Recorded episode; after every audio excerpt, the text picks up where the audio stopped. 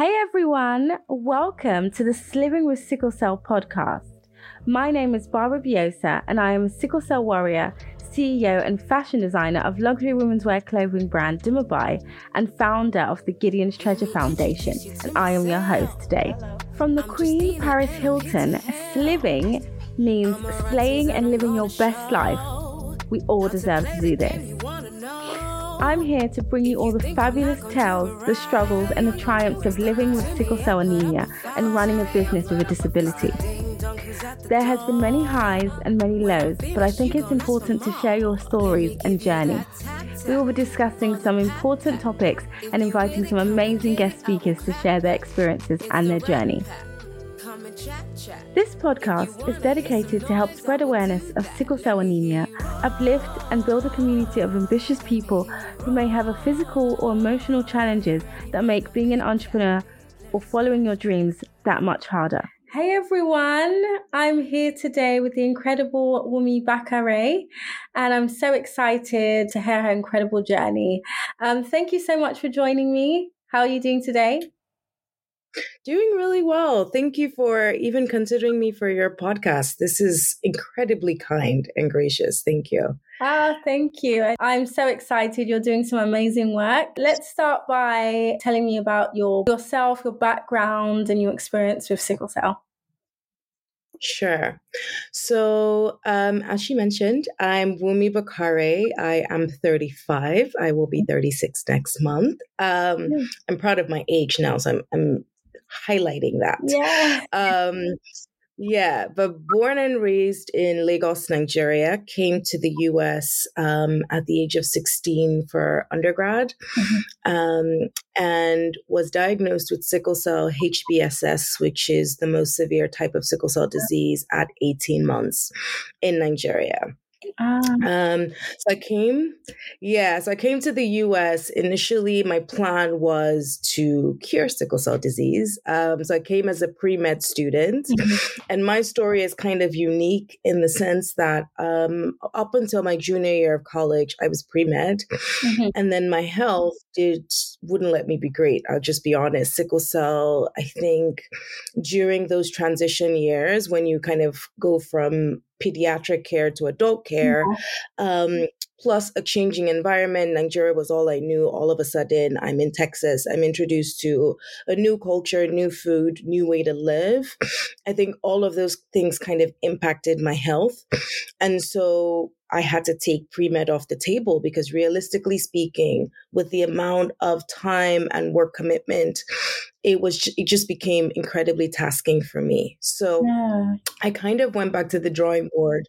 Keep in mind, I'm telling you the short and short and sweet, but when it was mm-hmm. happening in real real time, it was not as exciting as it sounds.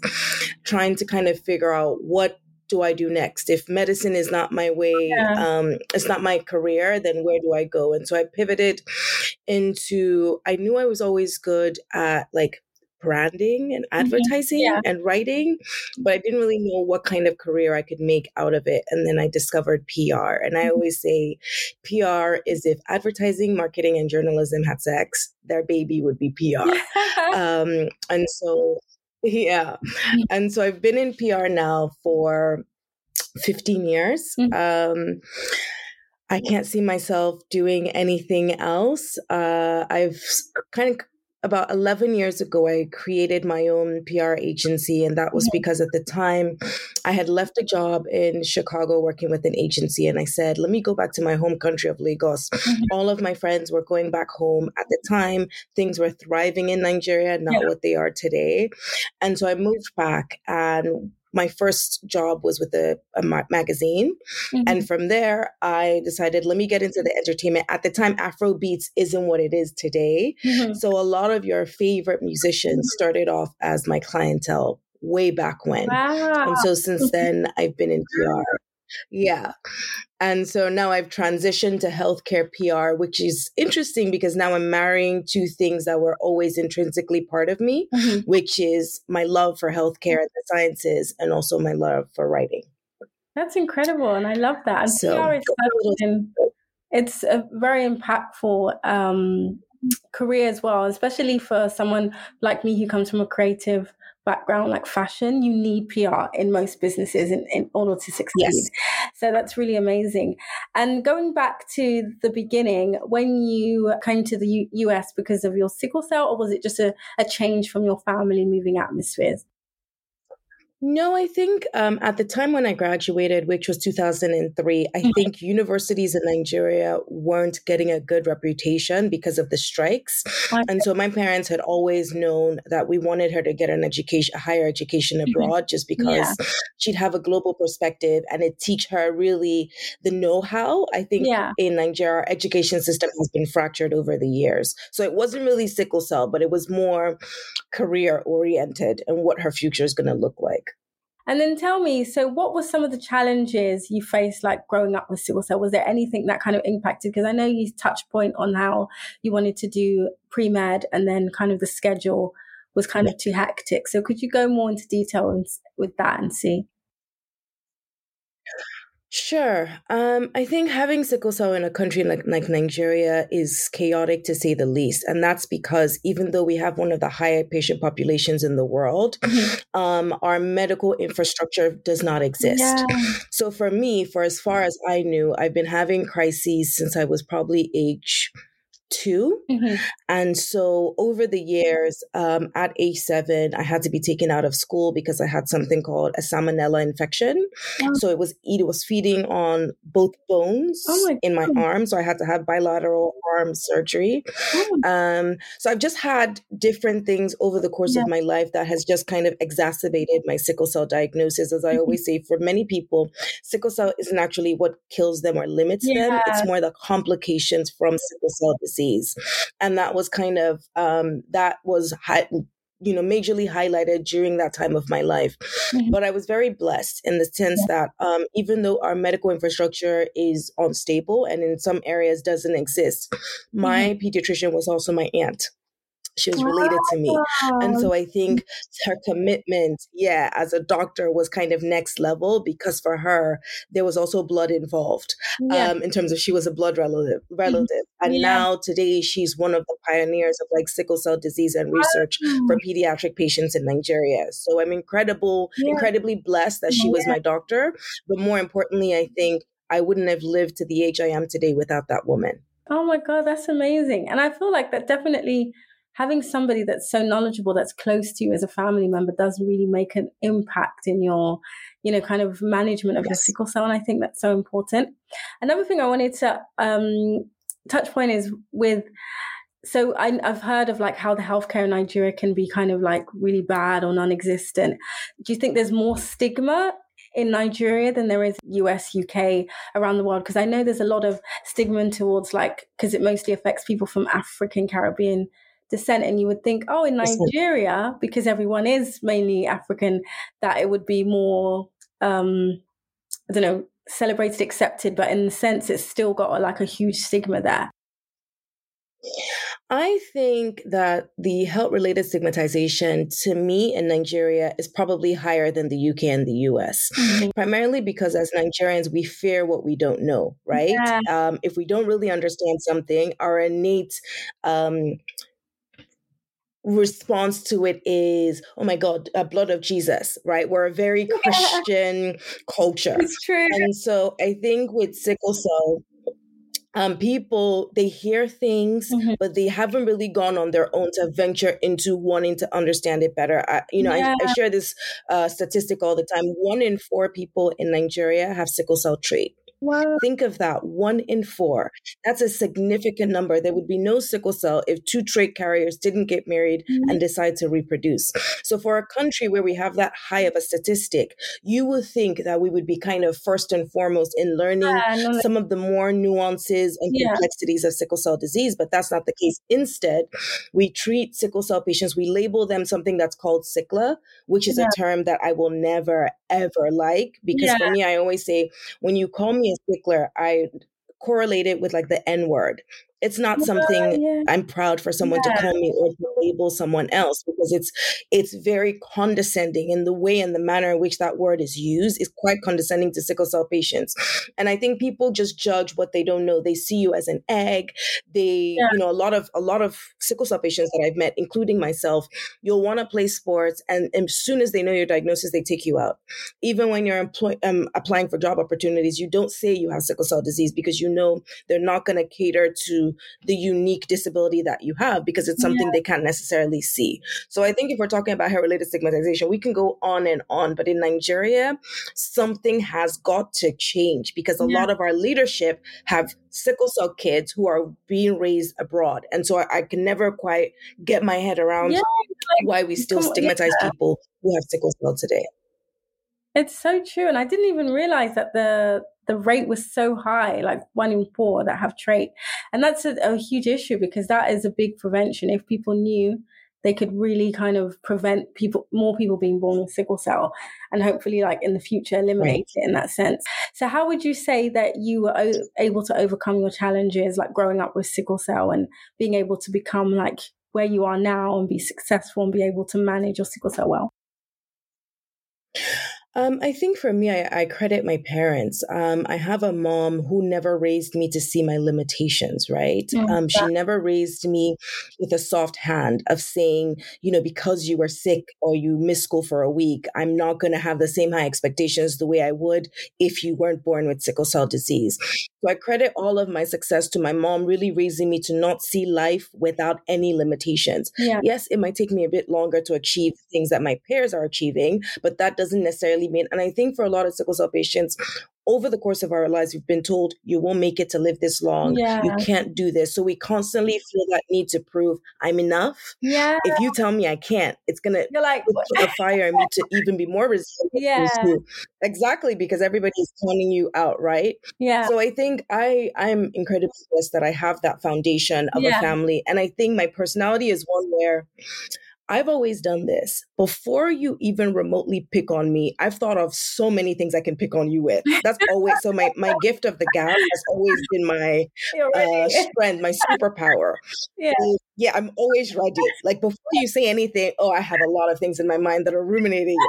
and so because of that, I think my ability to survive was next level because even though I went to uh, Queen's College, which is like an all girls mm-hmm. school, it's pretty popular. And you know, girls can be very catty and oh, mean. Yeah. And so for me, I was like, oh, I, I got this.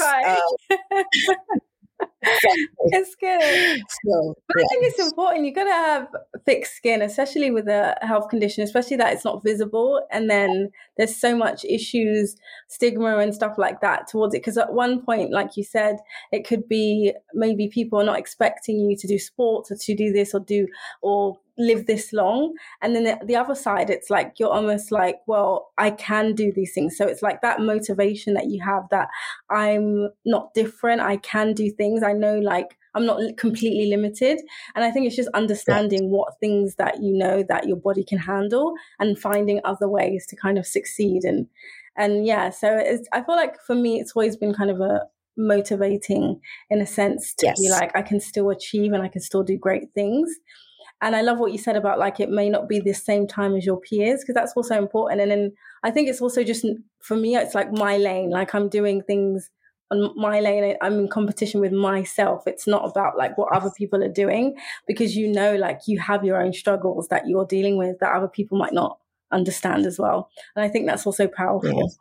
So, how have you been able to build a successful public relations agency whilst facing some of these challenges? So, I think um, my career in PR is very different from the the most you'll hear. Right, I started uh, with an agency background, and mm-hmm. when I started my agency, I had no clue what I was doing. I did not have a. I had a business uh, administration minor, mm-hmm. but I did not have like a college degree in business, and I made a lot of mistakes. But I think with mistakes comes growth. Right, yeah. you can't really grow if you're not learning anything new. Mm-hmm. But what sickle cell did was in my early career when I was in entertainment, you know, I'd be on tour with like Wizkid and Davido wow. and Tiwa Savage. And the reality was I was blessed that I was in my 20s. So mm-hmm. things that my body when I'm in my 30s and my body's like, girl, take it easy. I could do them easily when I was in my 20s, right? But I think what then happened is success, success, success, success. Mm-hmm.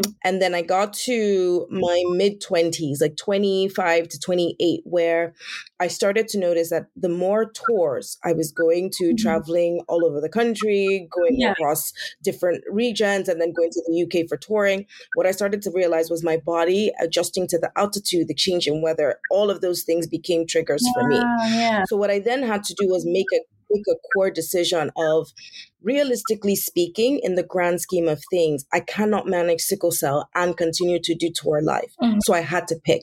Okay. And so yeah. instead, I kind of chose to work on more of the back end stuff as mm-hmm. opposed to, and then have like a road manager or someone else that would that was a member of my staff that could go on these tours with these celebrities because I recognized I just couldn't do those things, right? Mm-hmm. But the reality of the situation is I think when you are a sickle cell warrior, the one of the greatest gifts that we have is our ability to adapt. Yeah. And so for me, I'm quite skilled at mm-hmm. being able to pivot and adapt. Like during the pandemic, everyone was like, oh my God, we have to wear masks. we have to be safe. And for sickle cell patients, we were like, we can make a hospital room our our our, our uh, work desk.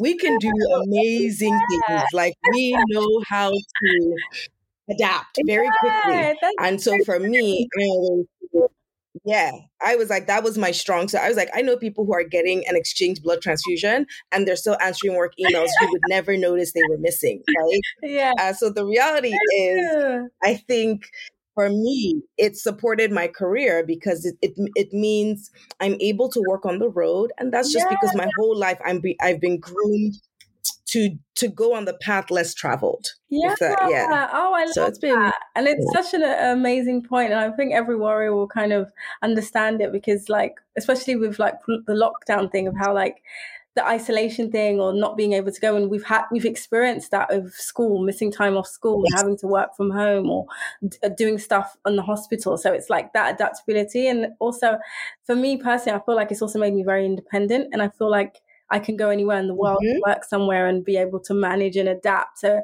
that's such that's such a great yes. point of in being like very adaptable, and that you can always find like there's some positives within the negatives because there there is a lot of negatives, and and I feel like that's quite highlighted a lot, like, you know, the pain and everything. But there are some kind of positive things that really build character within people, yes. um, us warriors. And, and I think that's amazing. So you partnered with WEGO Health and the Cure Sickle Cell Disease Initiative um, to create the Diary of the Sickle Cell Prodigy, which is really cool. I've been following the Instagram page and everything, and I love like the cool reels and the interesting things that you're doing and the content series.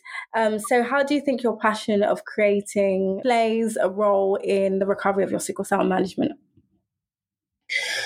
I think for me, uh, being in the creative industry is cathartic mm-hmm. because it gives me an opportunity to express myself in a way that's uniquely mine. Mm-hmm.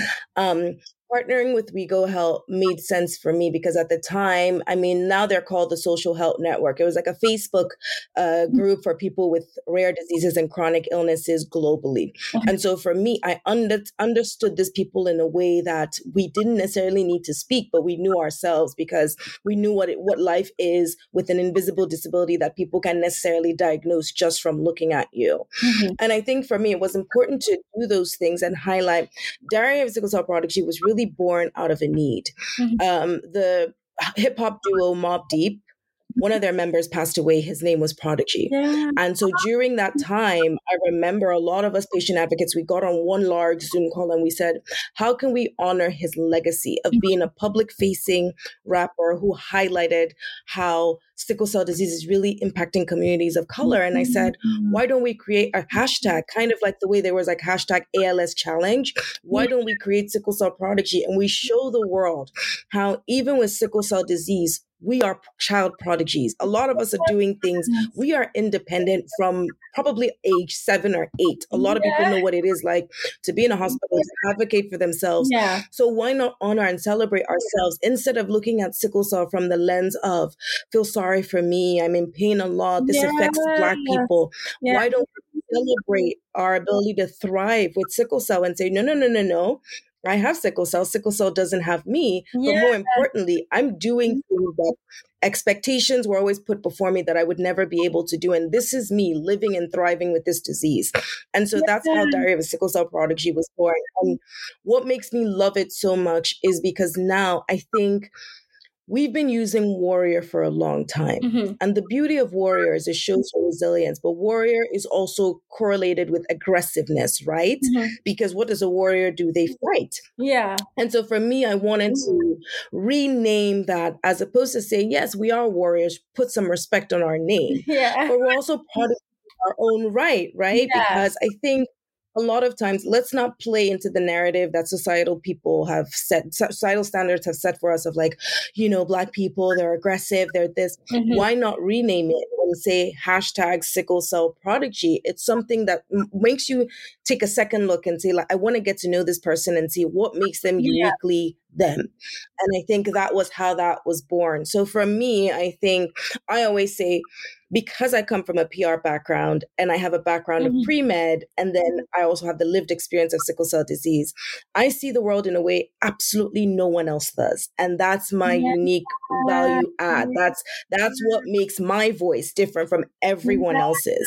So even in the way I I leverage social media, I always mm-hmm. do it in a way where, from an outsider looking in, you can say she gets it.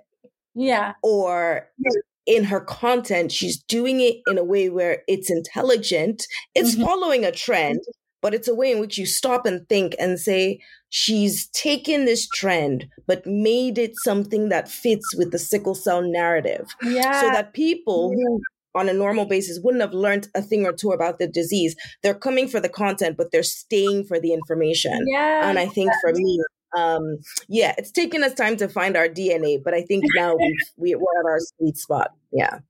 No, and I absolutely love it. And what you said about like drawing the people in with kind of the trends really does work because nowadays, mm-hmm. like on social media, people are so addicted to kind of like, I know you have like some funny reels as well, but it has actual information about sickle cell, which is so good because if those stuff are going viral and people are seeing it, because I feel like with sickle cell, a lot of times it always felt like the only people really advocating and the only people really doing stuff were people with sickle cell, and then people who don't have it or don't know anyone, they're kind of like, oh, this has nothing to do with me. But using social media and PR as a way of like getting people who may not know someone, because you never know at work, like you can actually have someone who has sickle cell who just hasn't told you because it's not a visible yes. disease. And that's happened a lot with me, like within fashion and not really knowing other people with sickle cell in fashion. And then trying to explain it and people never getting it because they're like, I've never heard of it. You look fine and all these kind of things. Yeah. So it's so good to have, use social media because pretty much everyone's living on their phones right now. so it's such a good platform and I, I, enjoy seeing the reels and the content and stuff like that. I think it really, it really um, is making an impact and so uh, right now would you say because this is a, it's a bit personal but it's just knowing like i always like to know like what kind of management are you doing right now? Do you have regular crises? Is yours kind of under control? Or kind of how is your sickle cell? Are you at stage where you kind of understand your body and you're able to just you know get on with your stuff get on with life and or so I, yeah. I, didn't mention this earlier, but I think it's pivotal that I mention this. Mm-hmm. Is I participated in a stem cell transplant four years ago. So wow. technically, I no longer have sickle cell disease. Wow. But I say that with a bit of a caveat, right? Because even though I participated in a curative therapy, it wasn't a bibbity bobbity boo where it was a magic wand and I was healed and nothing else in the future in the realm of sickle cell is going to come my way. That's not true. That's why I always am very mm-hmm. careful with people and I say, please don't call a transplant or gene therapy a cure. It's not a cure. It's a curative okay. therapy. Everything mm-hmm. doesn't change. So for me, I had mine done when I was 32. Um, and the reality of the situation is my body has suffered a lot of damage from having sickle mm-hmm. cell mm-hmm. over three decades, right? My bones, my muscles, mm-hmm. um, my veins, my organs, a lot of stuff has happened over the course of my life. So I participated in the transplant because I was at a point in my life where I genuinely told God, I don't want to live past 30. I, I just don't like i don't want to be that mom who has a crisis and then my child is mm-hmm. being brought home from school and their dad is bringing them to me and they're seeing me go through the throes of a crisis mm-hmm. yeah. and i always say my miracle story is that four days to my 30th birthday was when i found out my brother was going to be my donor was a match oh. so yeah. So if God ever wanted to give me a sign, that was the biggest neon sign he could have given me because my cure was always with me and had a front row seat to all of my worst painful crises my whole life. Oh my. Right? Yeah. That's yeah. Amazing. and so wow. yeah. So um, that was really, you know, I, I, I a transplant mm-hmm. transforms you in every way possible. But I think it's one of the things I want people to know is this is um when you have sickle cell, a lot of the stuff that's going on is physical health. When you participate in the mm-hmm. transplant, mm-hmm. this yes. your mental health is really where you have to do the hard work. Because for wow. me, my body has been doing the same thing for 30 years. Now, only okay. four years, you're expecting it to do something different. Make it make sense. The math ain't mathing. Yeah. You know? And what mm-hmm. I always explain to people is I use this analogy. I said, if a woman, her name's been Mrs. White for 30 years, she's married, mm-hmm. and her husband dies, if someone calls her Mrs. White, she's still going to respond, right? Because that's yeah. the name she's gone by. That's her identity. Yeah. So for me, I always share with people that even though I'm post transplant, I still deal with chronic pain. Okay. It's just not to the level of, of vaso-occlusive crises like my peers who have sickle cell disease deal with. Mm-hmm. Also, all of the damage that my body has faced, they will not get worse. So the avascular necrosis of the hip, it's not going to get worse. But now I'm doing physical therapy, so I'm better. So I have more tools in my toolbox to take care of the pain when it does happen. So now I'm in a good place where um, I think it took me about two years to really feel like myself after transplant. But now me and my body are becoming friends. We were oh, distant, distant yeah, relatives yeah. before, but I think we're Yeah. So, um, in terms of, so you were diagnosed with avascular necrosis before the um, the stem cell yes, transplant. And so now that you've had it, it you don't have to do the surgery because I know a lot of people have to do like the hip replacement, but because now you've done the yes. treatment, it kind of stopped it from damaging. Now it's stopped any further damage from happening. okay. So for me, yeah, it's important to me that um I've for me personally, I want to push my uh, hip replacement as far back as I can because I do want to have children. And okay, I don't know why, but I've always wanted to know what it feels like to push. Um, and so for me, the reality is like as a woman, when you've mm-hmm. done a hip replacement, when you do are going through childbirth, more than always, they will do cesarean because okay. they don't want you to further strain the hip. Yeah. So for me, I'm like yoga, wall Pilates, that's my jam because yeah, I'm trying as to natural to delay that process from happening. To be honest with you, if it doesn't happen, I'm perfectly okay with that too. Yeah. So. And then also with a general crisis, like, you know, we have just like um chest, back, wrist, leg, like kind of um bone, I guess, pain. Do you is that completely gone with the stem cell treatment or you mentioned something about like mentally you're still kind of feeling or how is how is like your body now? Right. So my triggers with sickle cell still my triggers now. Flight, stress, um, mm-hmm. dehydration.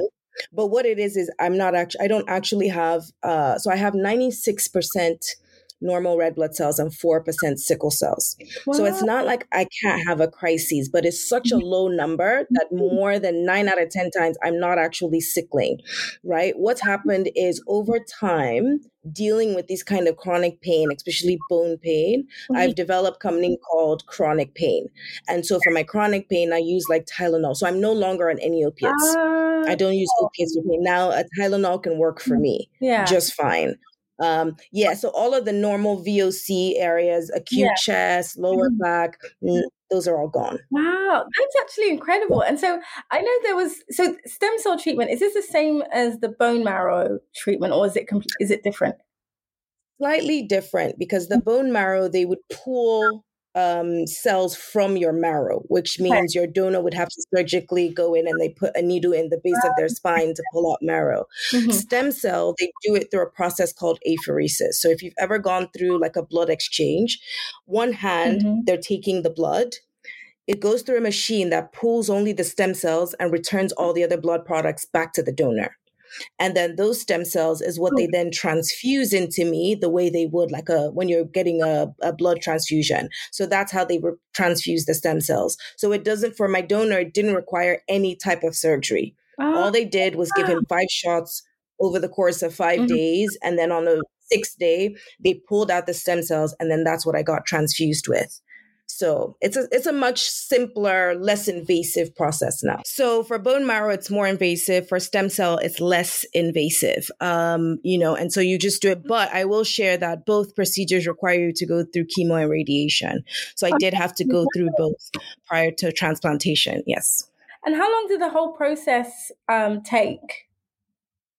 Uh, total was about three months. Wow. Okay. So that was including the preparation with the chemo and stuff like that. So it is quite. That was that's including everything till the day of your transplant. And is that available for most adults? Is this something? Because I, I think I'm I've never ha- heard this in the UK. I've, I know one person who did like she fought for like years and she did it but i think it was either the bone marrow one which is normally for kids but she was able to get it for adults but other than that there's like no other so uh, like kind of cure in this sense. So is this something that is um, done mostly in America, or was this like kind of like a one kind of case where you thought about it? Like you no. So there are more of us now. I say more of us like we're mutants, um, but there are more transplant survivors in the U.S. Uh-huh. So basically, um, here stem cell transplants are available for even pediatric patients. So now they do them mm-hmm. as young as mm-hmm. age three years old. And it's also available for adults up until the age of 40. So if you're under 40, you can get a transplant for as long as you have a sibling donor okay. or um, one of your parents can be. So for some people, maybe if they're an only child, mm-hmm. they will test your mom and dad. And sometimes okay. your mom and dad are a half match. But if you have a biological sibling, same father, same mother, mm-hmm. oftentimes your mm-hmm. sibling could be a donor for you. So in my case, we're just two kids and my older brother was my donor. But I don't think you're correct. You're correct in that my cousin has sickle cell and he's in the UK and he said, I've never heard yeah. of transplants being readily available. But in the US, we've even gone farther now. You can do transplants, and now they're doing gene therapy where you don't need a donor. They're just what? editing your own cells. Yeah, they're silencing your own. So, what the gene that produces the, the sickle red blood cells, mm-hmm. they're turning it off now. Wow. And so people are going through, I know two friends who had gene therapy during the pandemic and now they're cured. Oh yeah. Oh my god, this is incredible. That's one thing I have to kind of, well, I have to give it to like America. They're quite ahead with like especially with like treatments and stuff like that because yeah, definitely in the UK they're not offering anything like that like as as, a, as far as a cure and the fact that like you're living proof that it's kind of it's worked and that you know other people that's really amazing especially for when the sickle cell is because I know like what people some people who don't know sickle cell they might think it's just all the same it actually varies very differently there's people whose sickle cell was yes. so so bad there's people where it's manageable so i think that should definitely be an option for when it's like really yes. really bad cases as well yeah, to people that don't know, I always say, you know, there are five types of sickle cell disease. There isn't just one type. So if we clarify that, the you know, the the variation in which we all feel the complications are of sickle cell is vastly different. I always say sickle cell patients were like snowflakes. No two snowflakes yeah. are exactly alike.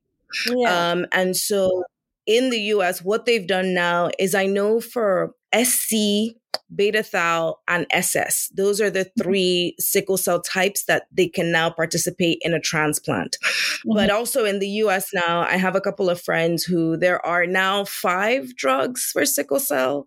Mm-hmm. Um, for a long time, it was just hydroxyurea. And um, now we have Adakveo, we have Oxbryta, we have Endari. So there are a lot more disease modifying medications that you can yeah. take. And I have a friend who's been on Oxbryta. She hasn't had a crisis in like three years. Wow. So there's so many more options yeah. now for patients here. Yeah. That's really good. Because I know in the UK, hydroxyurea is like the main thing or the blood exchange and um it's kind of hit and miss like some people like hydroxyurea is so good yes other people like I've, they've had like really bad complications and and stuff so it's always kind of yes. scary and just kind of understanding okay what's the best for my treatment and for me to kind of and for me yeah, yeah, for like a manageable life um Um, but thank you so much for sharing about that because that's very important because it's something that I, I I'm even kind of like ignorant to it, like within the stem cells treatment, and we'll definitely look into it as well. Um, so, why do you think there is such a lack of visibility and knowledge of sickle cell, like still right now in 2023, that you can go somewhere and still people don't know about sickle cell? That's an easy question. I think um, the reality is this in healthcare, there is racism and prejudice. Mm-hmm. And I think the minute we all accept that that is, the more progress we're going to be able to make. A lot of people think healthcare is a safe space for all, but the reality is, no, it's not, particularly for even like sickle cell warriors or patients of colors. They doubt our pain. They don't believe us when we say something is really going on. And I think literally, even if you talk about hydroxyurea, that drug was never created for sickle cell disease. It was created for cancer. And then they just found out that it worked for sickle cell. It was not created for us. And so I always share with people, I say, for over two decades, even the US, we're not making medical advancements or pouring money into research because they believed it only affected people of color. And what I always share with people is I can't wait for a time when people with blonde hair and blue eyes who live with sickle cell currently lift elevate their voice and say i have sickle cell too because i think until we're able to show the lens that i you know i even told those that are close to me sickle cell affects asians it affects people from ukraine from greece you know i know a lot of people here who are pale skin, fair, you know, hazel eyes who deal with sickle cell disease. So I think conversations need to change yeah. and we need to ask patients. We are the center of the healthcare yeah. ecosystem. Nothing moves without the patient, right? Yeah. Doctors can't study anything without the patient.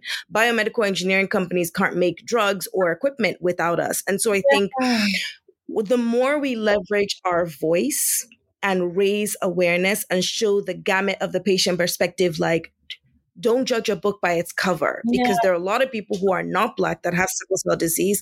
Until that happens we won't start seeing a change. I even i even go as far as saying I can't wait for the day when trait carriers join the conversation.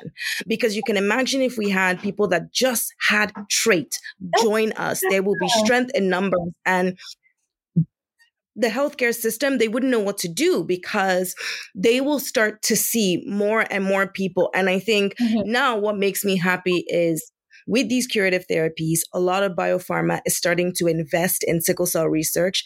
Mm-hmm. Yes, they want to cure us, but the reality of the situation is the burden of sickle cell is is cutthroat, right? Yeah. It's a financial burden to the family.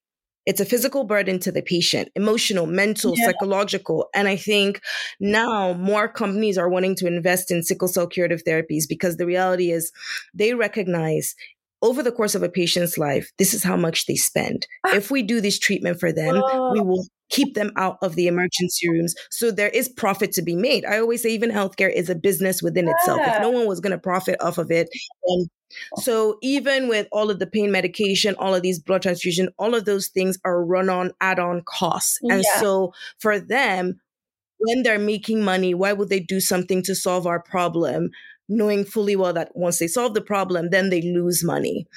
so that's my hope is that I think, yeah. So my hope is that I think like as warriors, not only do we leverage our voice, I want to see things beyond social media. I want to see people imposing change on a national and a global level, putting yeah. policies in place so that we force the hand of healthcare providers yeah. to invest more money into research so that there becomes a universal cure that is not just available but also accessible. For me, I want people in remote parts of the world to have access to these drug treatments and these curative therapies as well.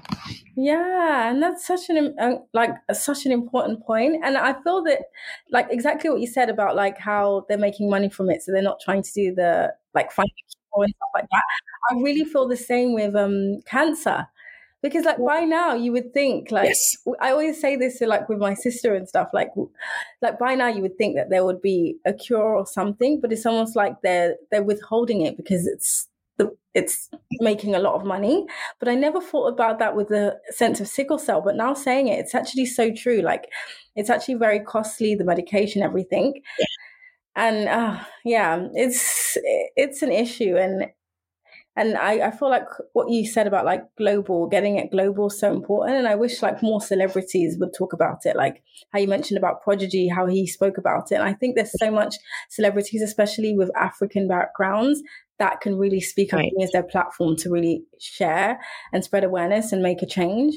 So what exciting projects are you currently working on so um, there are a number, but I think two come to top of mind. Um, so I've just been commissioned by the National Institute of Health, the NIH, which is also where I had my clinical trial of my transplant, to produce a gene therapy podcast okay. where we talk about all things gene therapy because I think a lot of people aren't even aware it exists. No, yeah. People don't know medical research has gone as far as now you don't need a donor anymore. Because for a lot of people, they were like, well, if none of my siblings is a match or want to get tested, then I have to live with this disease for the rest of yeah. my life. And I always say sickle cell is a progressively debilitating blood disease. As yeah. you age, your symptoms and complications get worse.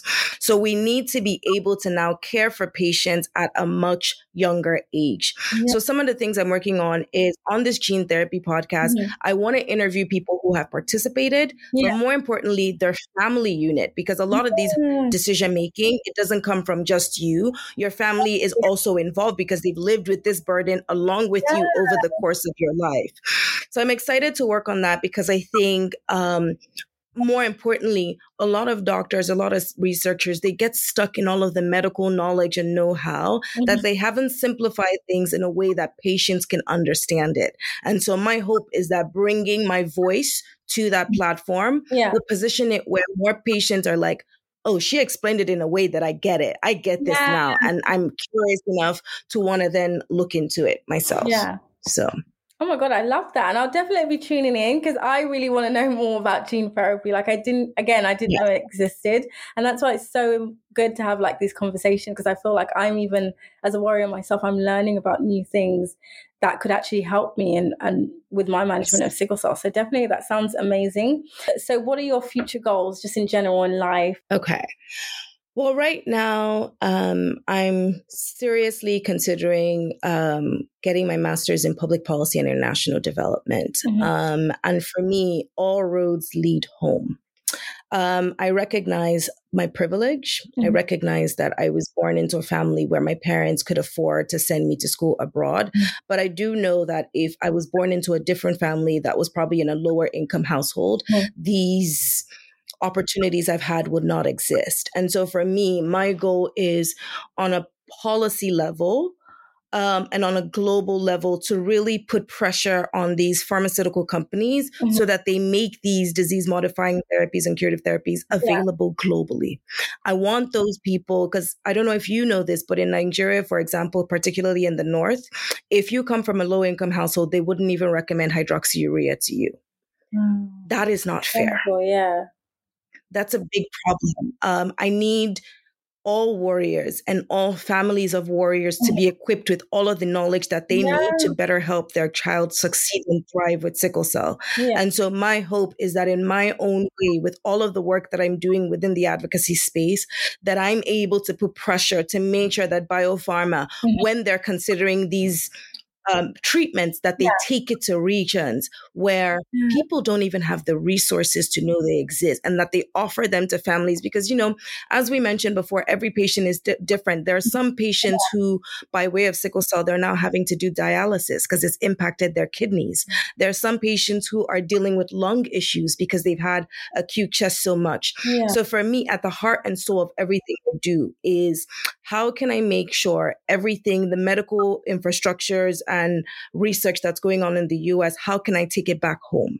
Home being Nigeria, home yeah. being the African continent, because I always say Africa is the place where my heart beats the strongest. Through and through, my DNA is African. Mm-hmm. And so until those patients are prioritized, I'm still going to be on the front lines, leveraging my voice and my influence because I know they need someone like me to do that on their behalf.